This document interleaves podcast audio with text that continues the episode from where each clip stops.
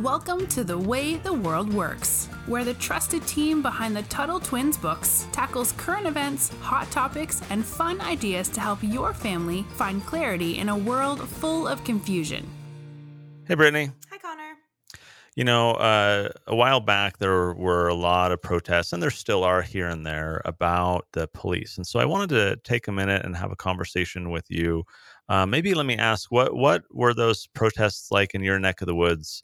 Uh, we live kind of on different sides of the country. Did, did you kind of notice there were a lot of protests in your community? Well, I was actually an interesting uh, point where I was in Utah when they started. So I was in your neck of the woods when they started, and I was pretty scared with how crazy things were getting even there. And then I flew back into DC, and things were pretty much on fire here. So it wow. was pretty scary. Yeah. There, has been a lot of people who've been upset, and I think it'd be helpful to talk about some of the reasons. I think the uh, most of the protests started, you know, really concerned about race. Um, uh, there were, you know, some black people who were hurt and um, killed, and and a lot of people got really angry about it. And I, I think there are very legitimate reasons for that. But there's also been this tension about law enforcement or police that's even bigger um, than issues just dealing with uh, racism. And so a lot of people have been really paying a lot more close attention, I think, um, to issues dealing with police. But one thing that I found interesting, we actually work on these types of issues uh, in my day job, as you know, Brittany. And as we talk to a lot of people about the police, there's there's kind of an interesting pattern where um, part of the the main problem is that there's just a lot of laws that the government is required yeah. to to enforce. So uh, Brittany, have you ever heard the idea that we are all felons? In other words, we're all lawbreakers. Have you ever heard that concept? Yes, I think it like the average person even commits like two felonies a day or something like that. Maybe it's three.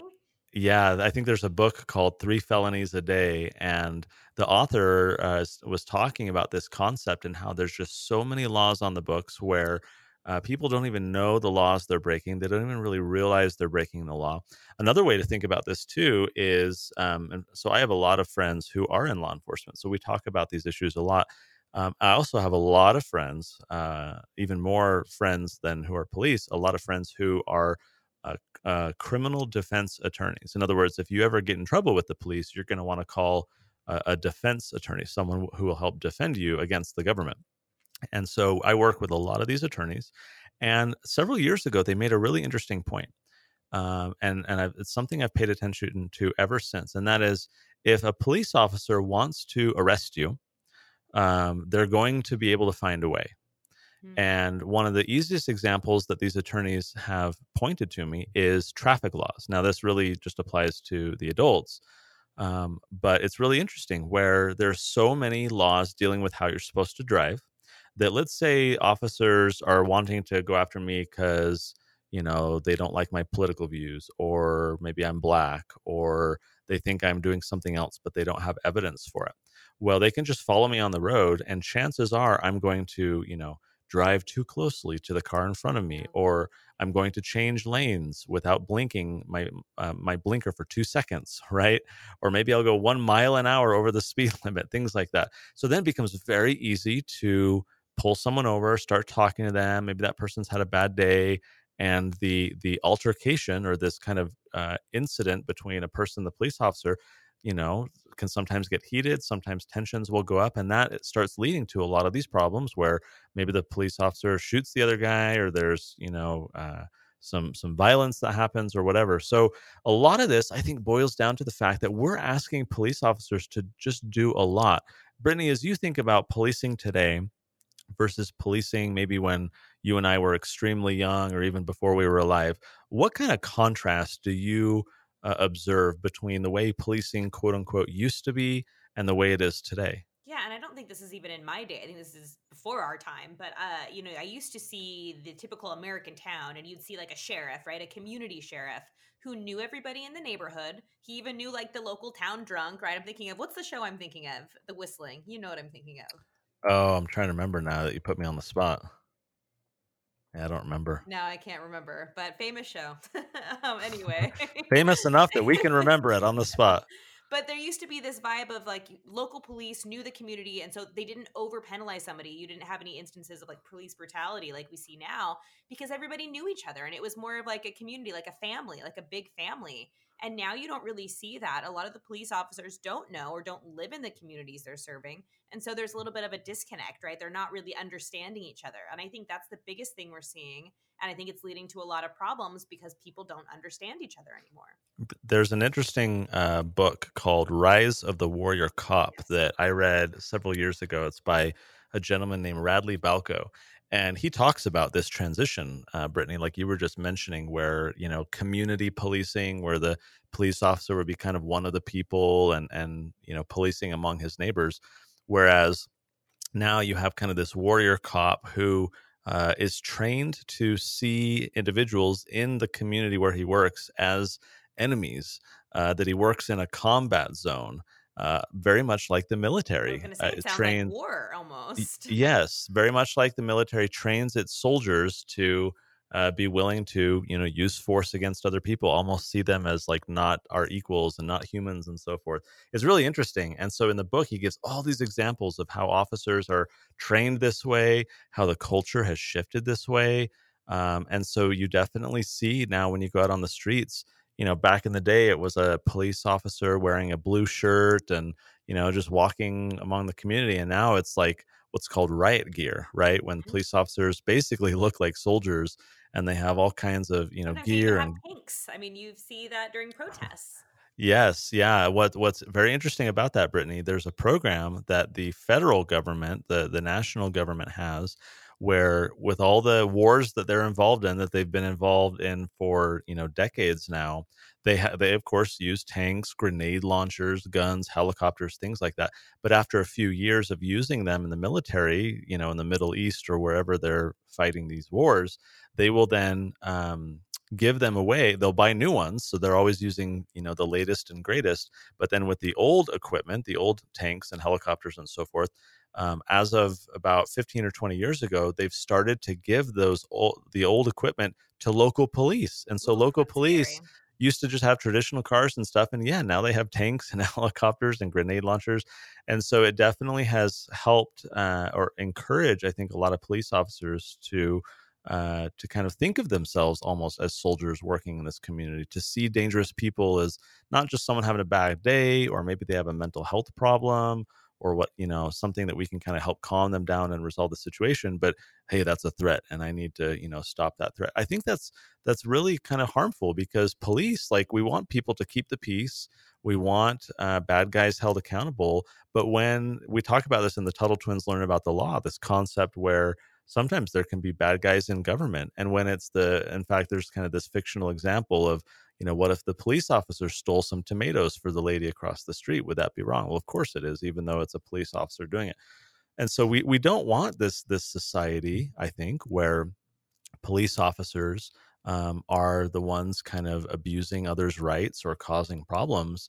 Um, and so that i think the question for us is how do we kind of turn the tide back? How do we try and uh, prevent this. I don't know what your thoughts there are, Brittany. Well, that's a little hard because of something, and this has come up a lot in the news. In fact, I'm sure some of our listeners have heard this um, anywhere, really, something called qualified immunity.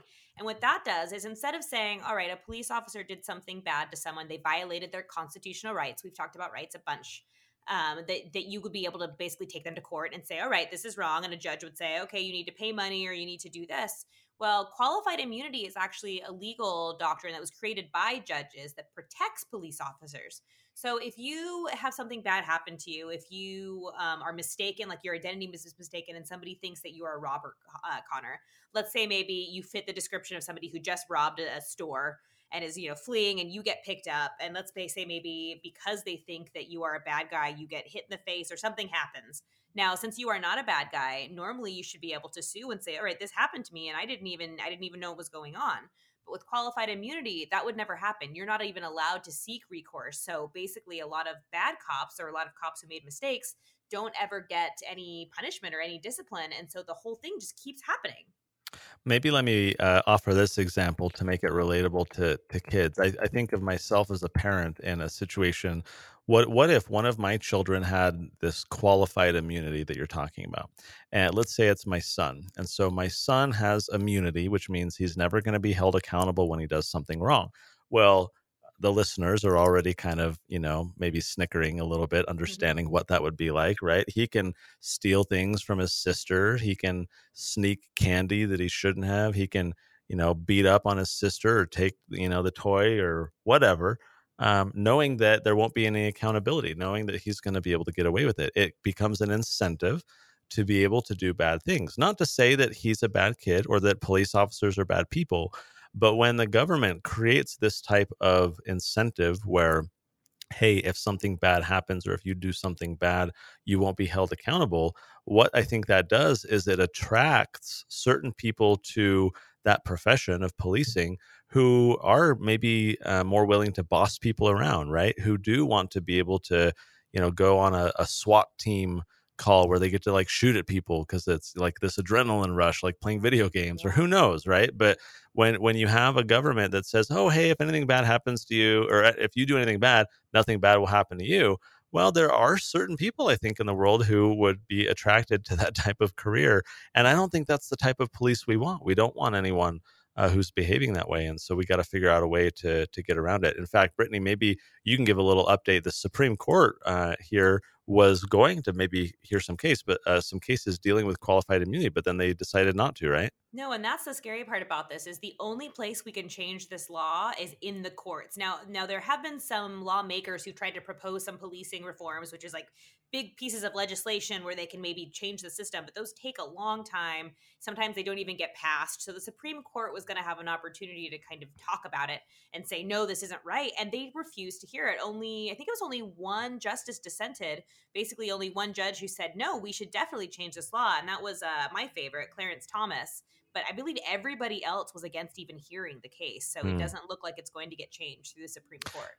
You know, we, we talk about police, but I, I think there's a couple other synonyms or other ways to refer to police uh, that are kind of interesting for this discussion. On the one hand, they're sometimes called peace officers, um, and that's kind of been a historical nickname, if you will, or term used to refer to police. And then on the other hand, you use a term, you have a term that you and I have used a little bit here on the show, or in this episode specifically, and that is law enforcement officer, right? And so you think about if it's a peace officer, your your kind of vision for that role is really just keeping the peace, making sure that you know people aren't hurting one another or violating one another's rights. And so you're kind of a peacekeeper. You're just making sure that everyone is kind of doing their thing and leaving everyone else, you know, alone, not bothering people. And then on the other hand, you have the the law enforcement officer. I think of wasn't there like a 1980s sh- uh, movie like a RoboCop, right? RoboCop, yeah. Yeah. Uh, I haven't watched that in like forever, so I don't even know, remember if it's a good example. But I at least think of this like robotic type of enforcer, right? I have this law I must enforce. And so, as legislatures and elected officials say, here's a law, there's a law, let's make all these new laws. Well, every time they do that, the people who, you know, don't follow those laws um, can have the police come after them. And I remember uh, Eric Garner is the name of one of these uh, black uh, gentlemen who was targeted by police and really upset a lot of people with what happened because all he was doing was selling cigarettes. Now, those are bad for you, but there's a lot of adults who choose to smoke.